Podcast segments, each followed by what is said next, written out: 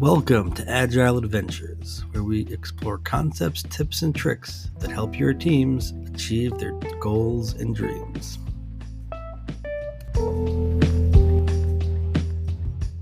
Okay, cool.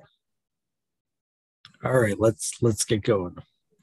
So we're saying operations. So yeah, we're saying operational effectiveness too much of a good thing.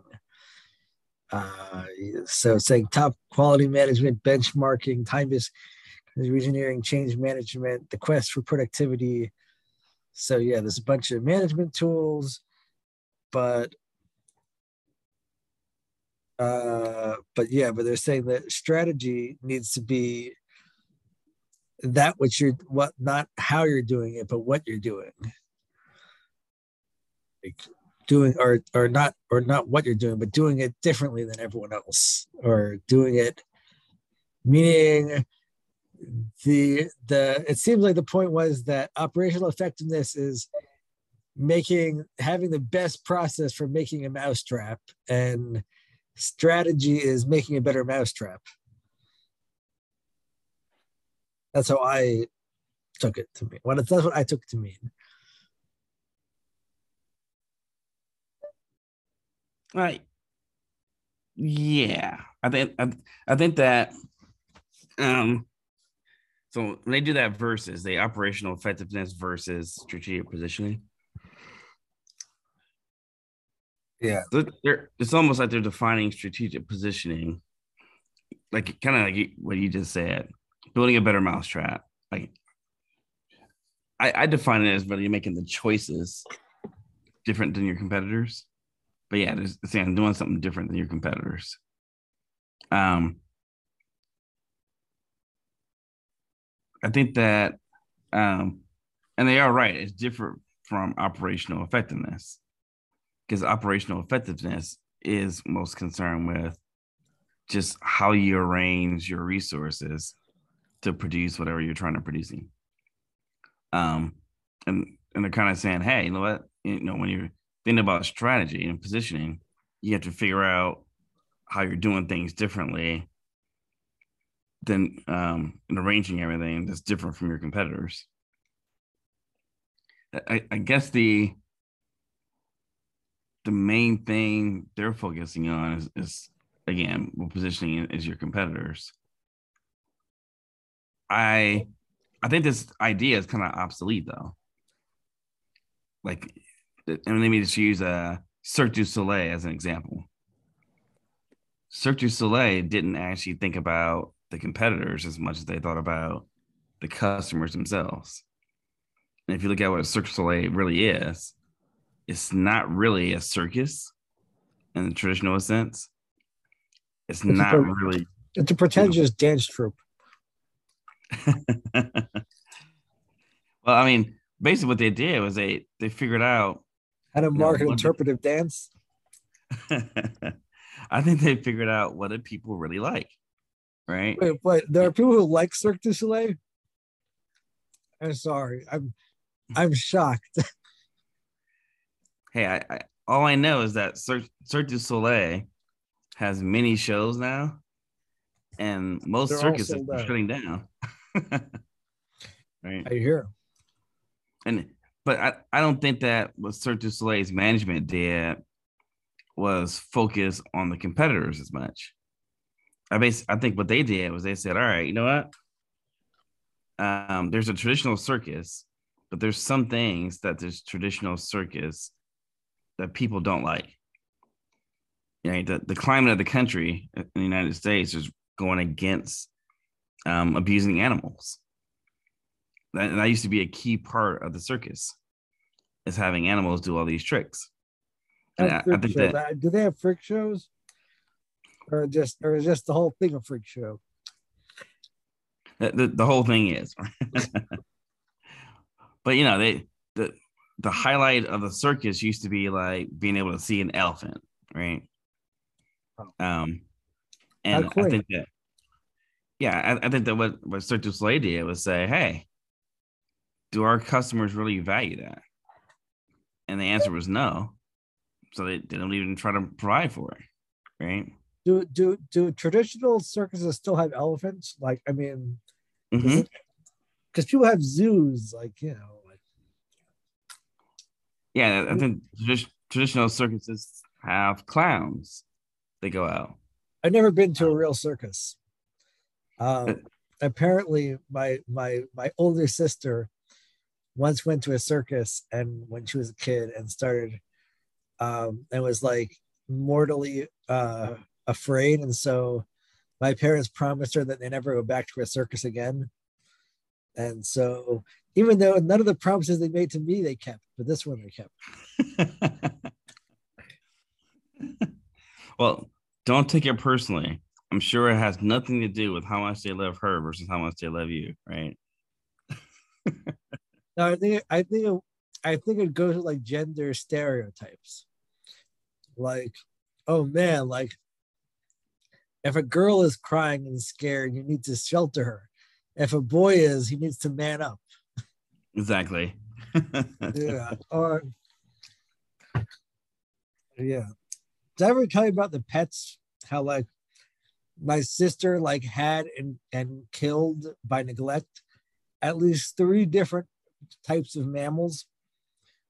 So um so while she was like, you know, killing animals, like I like like they told me unsolicited by the way that I would never get a pet because my sister who uh, is you know nurturing and responsible even can't care for pets. So obviously me who is who is a male you know we i probably would never be able to nurture a, a, a mammal. Anyways so yeah so i never been i've never i don't really know what happened to the circus to like compare the circus to cirque du soleil but i just remember watching a video of it for like and it was a five minute video that felt like a half an hour yeah, but yeah, I, I think circuses went out of favor because the taste of the public change. Mhm. Uh, And they were the traditional circus was so focused on their competitors, they lost sight of what consumers actually wanted. So they were Uh-huh. providing a product that the public didn't really want, um, trying to keep up with themselves so much. And Cirque du Soleil said, "Hey, we're just going to focus on the on the public, forget our competitors."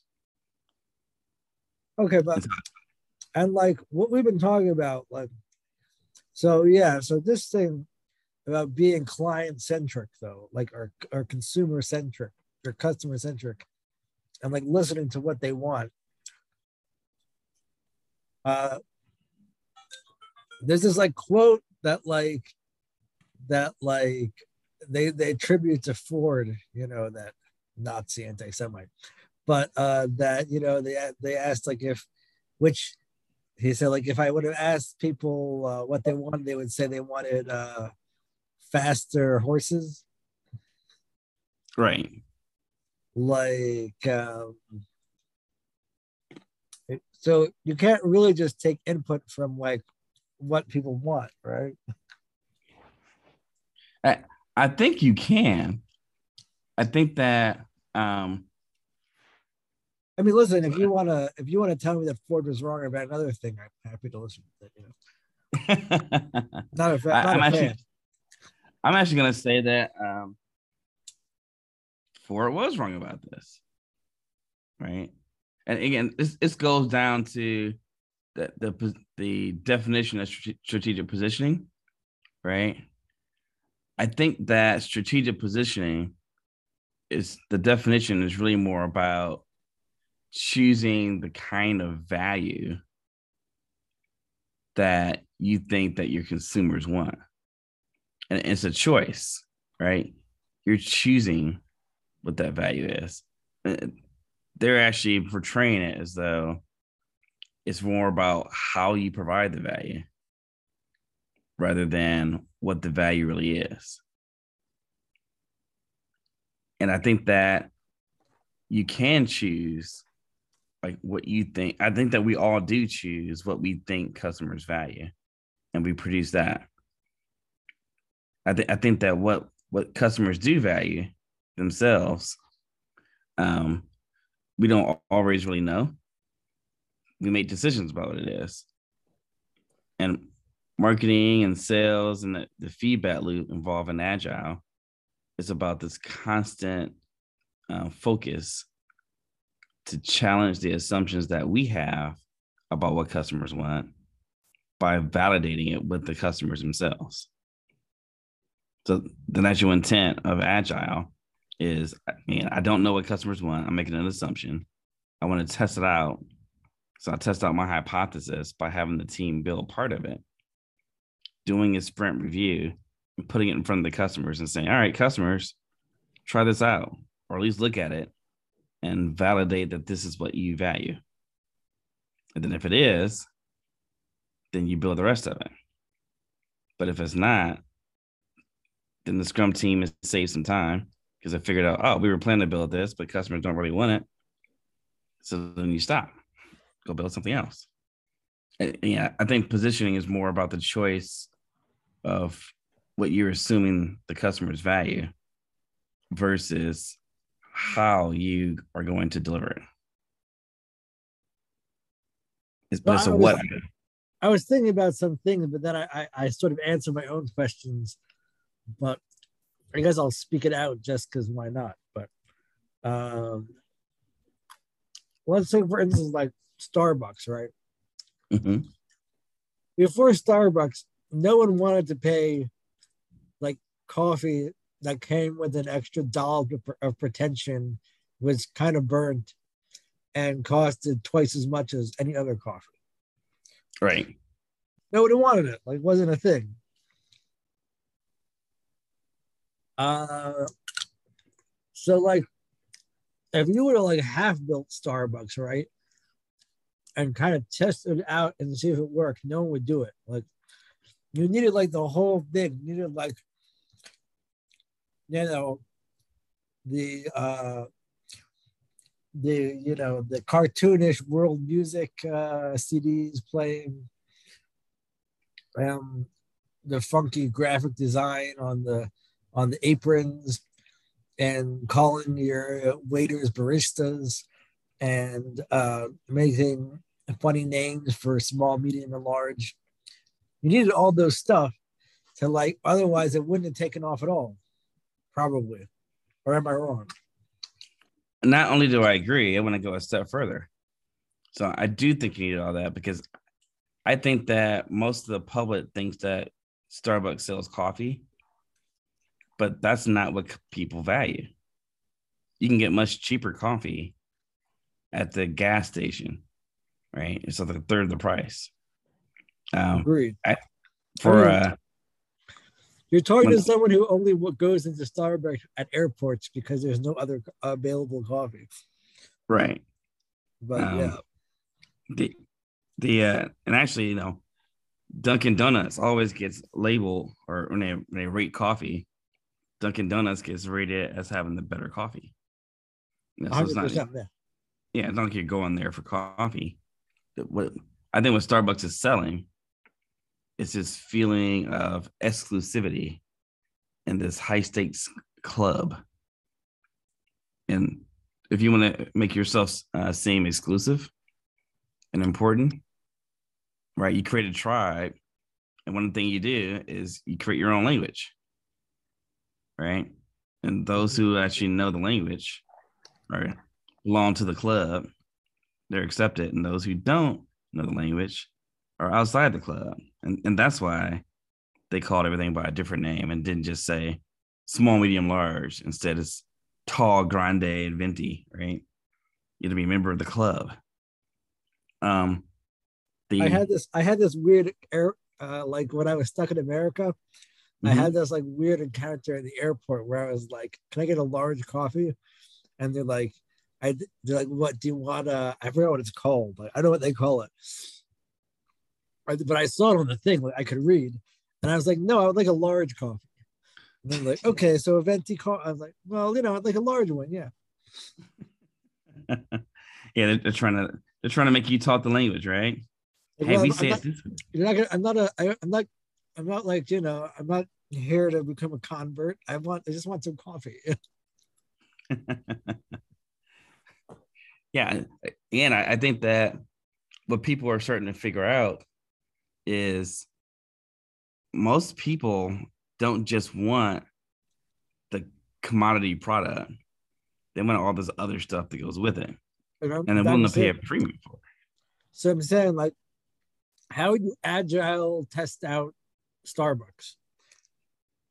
Well starbucks actually did use agile for it. what they did was they had this scheme to you know make this exclusive experience. Because again people were going to starbucks because it was a cool place to hang out. It really wasn't because the coffee was so great right? You would you would buy your coffee stay in there listen to the cool coffee house music and hopefully interact with some of the cool people that were there right? And that's what they were selling was that exclusive type club. And people, starbucks has Wait, do people actually interact at Starbucks? Because I mean, in the airport, no one did. I mean, they did, but like it's because it's an airport. Like I spoke to people at the airport, but I, not all of them had coffee. Yeah, like yeah, the reason they have all the the chairs and everything at all, most Starbucks, we have regular customers, people who are going in at the same time, and they know each other. It'd be like you know, cheers, um, where people would come in and they knew each other and they get to say hi and reminisce and things like that. So the, the coffee house became this place to chat and meet up and talk to people more than it became a place to just get coffee. Right. You, yeah. you contrast that with like a Dunkin' Donuts, which was designed not for you to eat there, but you go there and get your stuff and go. and it, it tested that out. And initially, that was the whole focus. Right. And then what they found out later on is that, oh, you know what? There's a large population that just wants the coffee and just wants to leave. And when uh, Starbucks tested that out, they actually started retrofitting their new Starbucks with drive-throughs in order to accommodate. So I mean, they literally tested out their their assumptions, tested out their strategy, and then changed the way they started doing their delivery based on it. Wait, there's a but, large group of people that actually want Starbucks coffee over other coffee? Well, see, now when, when once the brand, and this is it's evolution over time, they were always selling this kind of status. Like you're in the club, and once they got a large enough following where people were really drinking Starbucks, now the status thing is so big that you don't have to stay at the Starbucks to enjoy the status. People can recognize the Starbucks cup and you still get the status. So people are buying it and taking it to go. Um, and they walk every I've never seen, you know, when we, people drink a Pepsi, they drink a Coke, and they just drink it and they throw it away. And you don't see as many people with Pepsi and Coke cans walking around every, everywhere. When people drink Starbucks, they'll have that Starbucks cup all day. Right.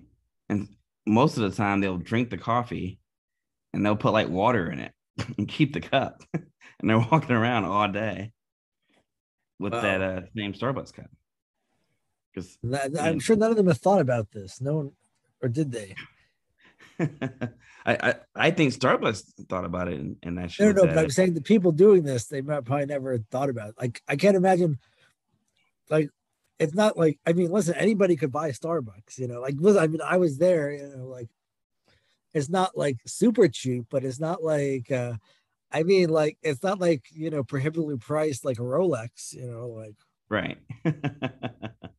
that's like you don't have to take out a second mortgage or like choose between Starbucks or rent. maybe, I mean, some people do maybe, but then they definitely should not be drinking Starbucks. but I mean, nonetheless, I mean, I think we are in this situation where um, Starbucks is this recognized commodity item.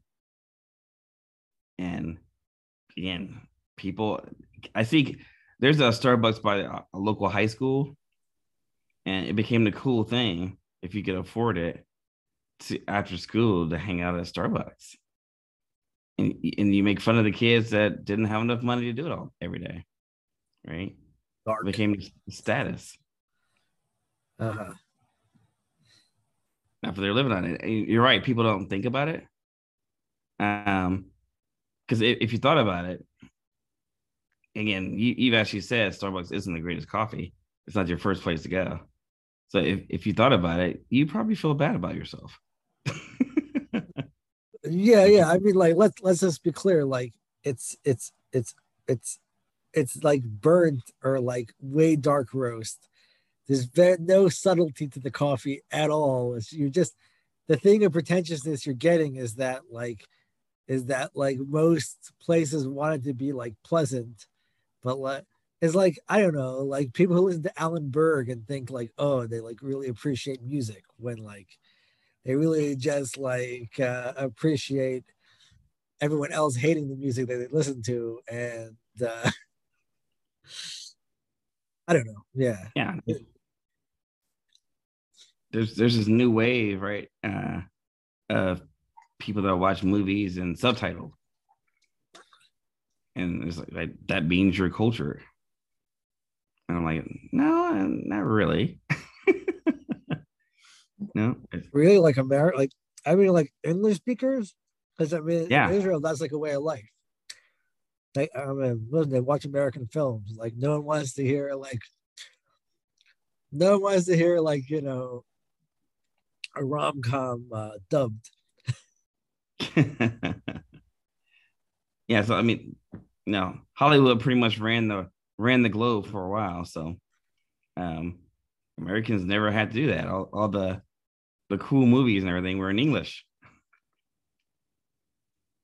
and uh, we still have enough movies that's like that, but people are starting to um consider themselves more cultured if they actually watch movies with subtitles. So even the movies that are dubbed in English, um, they'll actually read uh, look at the original and, and uh, but with the subtitles on it.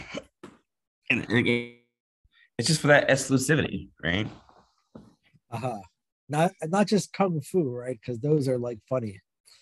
yeah, those are bad dubs. yeah. yeah. So I mean, yeah, I think we're in this new age where there was a there was an old theory that doing stuff.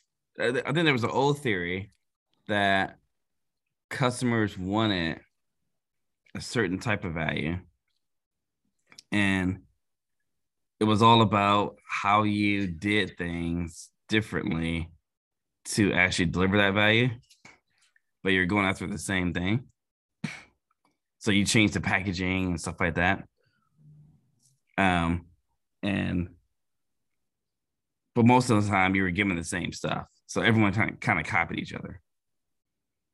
And I think that there's some new theories like blue ocean strategy, which are based on the fact that people guess what customers want and you deliver all these this different um, features and different things in your uh in what you sell but again, we don't all get it right.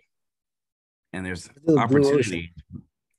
Yeah, there's, there's opportunities when we deliver parts of it correctly. But there's other parts that people may be doing that don't hit the right value and it's wasteful. So I'll, I'll give you a great example. Um, I I like I fly a lot, so I like being part of a Star Alliance and the airport, the flight status program. And it's, yeah. it's only because I, I fly so much that um, I get the certain status. And then I love being treated better than all the other customers because I, I, I have so much mileage that that part's uh-huh. cool to me. Um, but 85% of the public only flies once a year. So most people don't actually care about the flight status, care about loyalty programs. Right. Honestly, honestly, every time I fly, and I like I like fly like maybe like two or three times a year. Mm-hmm. I just like I just think like, oh man, like if I flew more, I would like totally get that. Cause like it's it'd be so cool right now. But like and right now my life sucks because I'm in a I'm waiting in an airport and I have to be here early and I have to stand in this stupid line and I have to like all these things that suck. And I'm like thinking like, yeah, I would totally get that, but I'm like, no, it's it's not worth it because it's only like I mean, I, I I fly I think more than the average person living in a foreign country, but still. Yeah. Well, so people didn't think that airlines like JetBlue or Southwest could actually get as much market share because all the other airlines before they came about, they were competing with these freaking flyer programs. And you know, you go on these other airlines, you could buy your ticket and you get to choose your seat and have assigned seats. Um, they have uh, first class, right? So different types of seats for different travelers, and all these perks for fre- frequent flyers that exist. Um, Southwest and JetBlue, like you can't get any of that stuff. Like they they basically made a determination that their customers didn't care about that stuff, so they weren't going to provide it. And because it, they didn't provide it, their cost structure was much lower. If, if you don't have assigned seats, it's just about hey, when, when it's time for the plane to go, everyone just hurries up and picks a seat. So the boarding time and liftoff time is actually much easier, right? You know, there's the all the perks that the rest of the industry thought that you had to have. Strategically, Southwest and JetBlue and the, the the no frills airlines recognized that their customers didn't care about it, so they didn't provide it. Yeah. So and, like it, it turns out that like this is like changed the whole flight industry where it's gonna become suckier and suckier, except for like a few other ones. Cause like now they're doing all these experiments and realizing like, yeah, like will people like pay like slightly more for a little more legroom? No. Will people like pay slightly more for like um you know like uh for like a better meal. No. well, you'll just most people will just buy the cheapest ticket. Right. And that's what people were doing. And so again, well, I guess my argument is that the definition they have for strategic positioning here is more based on how you deliver it. But I think that the real the crux of strategic positioning is not on how your company operates to deliver something, it's really in the choice of what you're delivering to your customer, what you choose it as value. Yeah. So what I what I thought you were gonna totally like zero in on, and why I shared this with you, is because uh, I noticed here that they call strategic positioning. They say, "Oh, making choices," as if operational effectiveness is like, "Oh, all the choices have been made."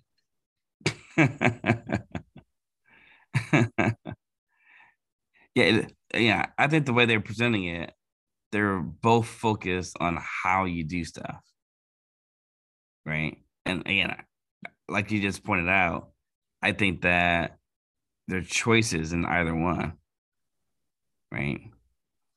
I just, I, yeah, like I say, because you, you like meaning like I think mostly what what programmers are supposed to do, right, is like they would call that operational effectiveness, right? Like they would they would think that that's what that is, right? Right. Like, and yet, like, and you're you're always like saying like, yes, programmer's job is to actually make decisions, but uh, no, apparently it's just validating and executing. so I, one of my pet peeves about um, the industry when we talk about strategy, we it seem as though only the very top people uh, who get paid, you know, a billion dollars a year, like they're the only ones that have a strategy that they create it, maintain it, and no one else in the company does. So, like, right? basically, like about a thousand people on Earth. Right. and I think that if you can get away with that narrative, then it makes sense that that the thousand people on Earth who do strategy at the top of the company yeah, since we're the only ones to do it, supply and demand, we should get paid hundreds of times more than the guy that sweeps the sweeps the floor of my company, right? it justifies the high salary. But well, reality, oh, the guy who sweeps the floor, I mean, I don't know, hundreds of times more. That seems about right. like thousands of times, like billions versus like whatever. No, but like the CEO should make a hundred times more than the janitor. Like I, I don't know. I could I I could justify it. Like I, I would I would sleep at night.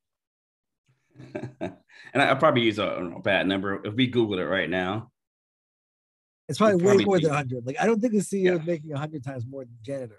I think he's making like like at least at least 300 times more than the janitor. yeah, I, I think it's probably more. It's closer to your thousand number. Yeah, yeah. I mean, that's what I would have said, but like, uh, you know, I don't want to like I, I, try to do like the back of the mat, the napkin math while talking to you, you know. But yeah, like the difference between minimum wage and you know even like you know even like three billion in equity, three million in equity is like it's not yeah it's way over a thousand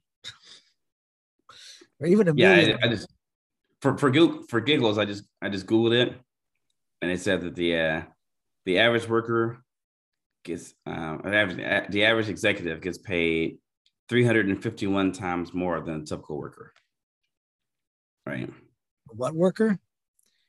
Typical worker. Yeah, typical worker. So 351 times more. Oh man, 300. I was that was really close, but that wasn't the yeah. CEO. That's just an executive. No, the, the CEO. The CEO. Okay, fine. So like you know the uh the reason I brought that up, you know, I think that we we changed the definition of strategy to make it seem like you know the CEOs are the only ones that do it. So they deserve to make all that much more money than everyone else. When really the strategy is just your approach to reaching the goals of the organization. No, okay, let, the, let me just let me just do the obvious here. Mm-hmm. So, like, if that was the case, what would be the point in this thing over here? it says Harvard. if there if there wasn't like a subclass of humans that, due to economic positioning uh, and the ability to get to pass standardized tests, uh, have been given the keys to society. Yeah, and then yeah, that school is another good uh, example of this packaging, right? Everything that uh, especially nowadays, anything they teach at Harvard, can I just pick up on the internet or a library and learn the same stuff? Absolutely not. No, no. It's it's it's it's the it's the enrichment of of of bouncing ideas out of other spoiled rich kids. That is really what. Harvard. I mean, really, when if you go to Harvard versus learning this stuff on your own, um, you know, from the library, isn't this really more about, um, you know, the prestige? Isn't that what they're really selling? The prestige of Harvard. They built up this brand that the smartest people actually go here so if you get in, you're willing to pay big money to prove that you're smarter than everyone else, right? Uh, and you are because you are because you paid all that money. well, you know, it it works out because people want to feel smarter than everybody else, right? You, you heard the one about the you heard the one about the the, the there's uh I mean it's like one of these things that like uh you know like i, I don't like so like the, the you know you have uh you have uh, a so back in europe they used to think like jews were like so much smarter than than, than everyone else. So uh they had the joke about like a polak uh polak um yeah polish, whole polish, series. Yeah so a polish a polish uh conduct engineer like conduct train conductor goes up to a this Jewish guy who's eating his lox, sorry, his his uh, his his schmaltz herring on the on the on the train, and he says, how come you Jews are like so smart? Like, how do how, like what's the secret? And he says, well, it's because we eat schmaltz herring. And then he's like, really? He's like, yeah, it's because we eat so, so much schmaltz herring, and you know, fish is a brain food, blah blah blah. In fact, you know, I'll like I'll I'll sell you this schmaltz herring for like a hundred zlotys. And the guy says, "Oh, really? Great."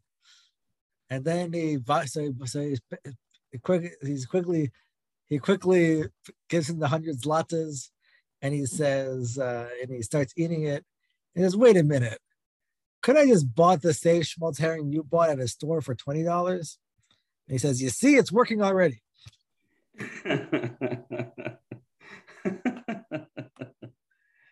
Actually, so I'm working with the uh, a sales guy yesterday, and he's he's like let me know in order to sell stuff, the key isn't having the best product.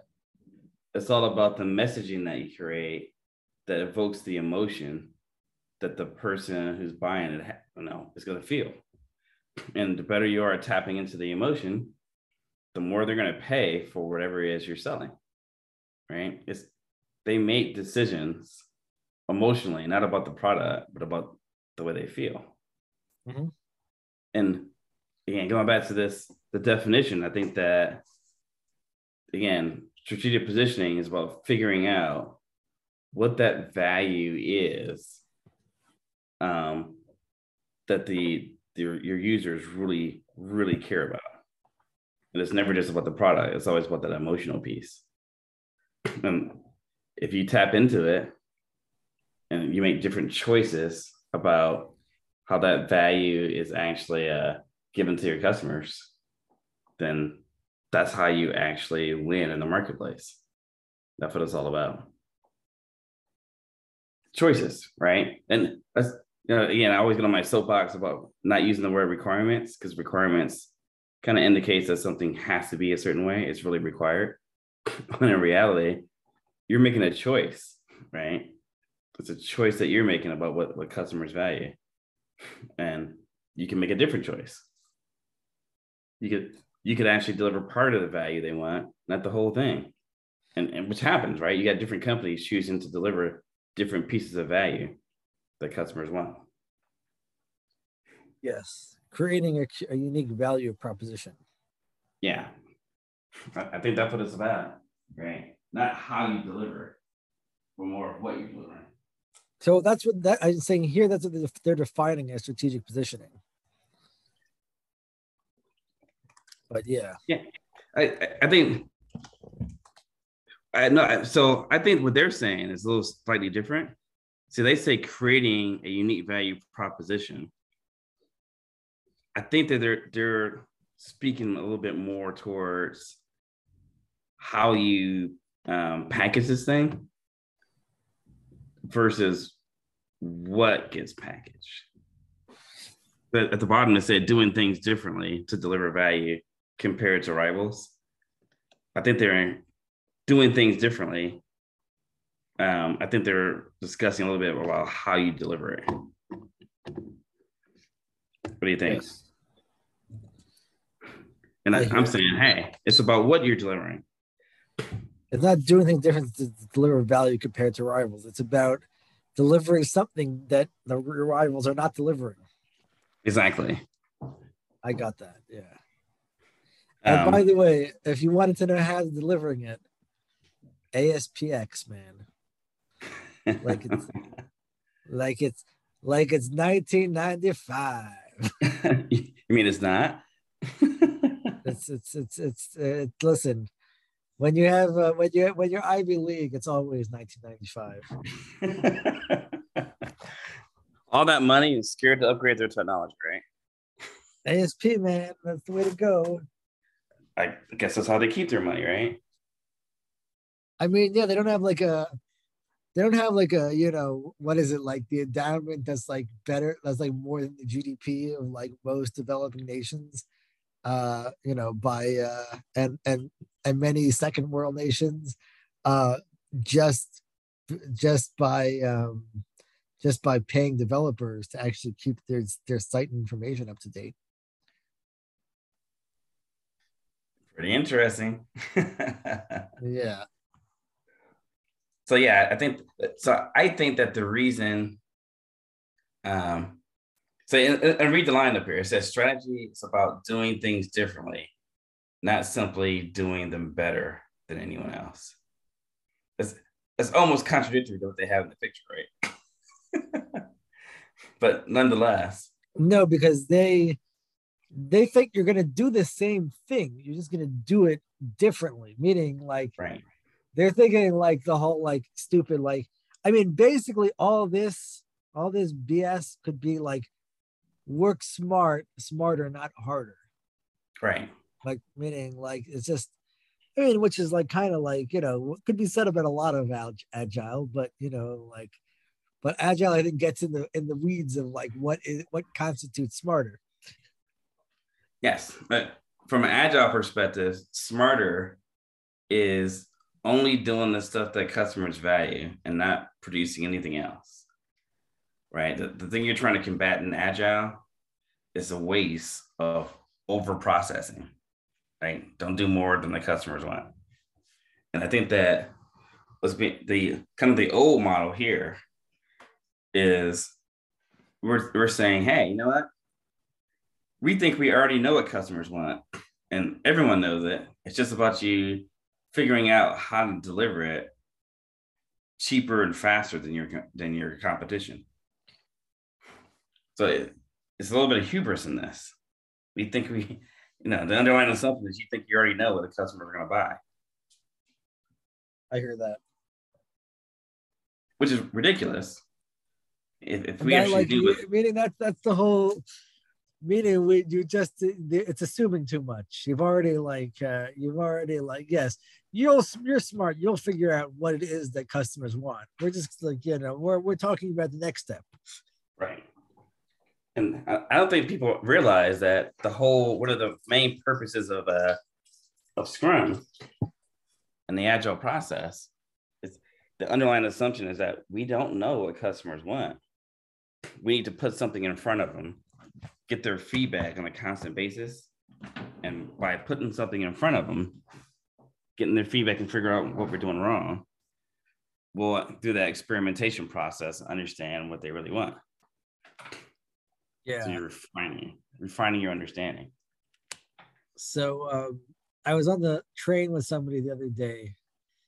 Uh, he's a developer and his father's a developer. He's like he's like just starting in the business and his father is like uh, his father's like an old developer from IBM, and basically his father told me he hates agile because in IBM they thought of everything in advance and they knew what needed to be done, and then they planned it properly. Whereas now with agile, people just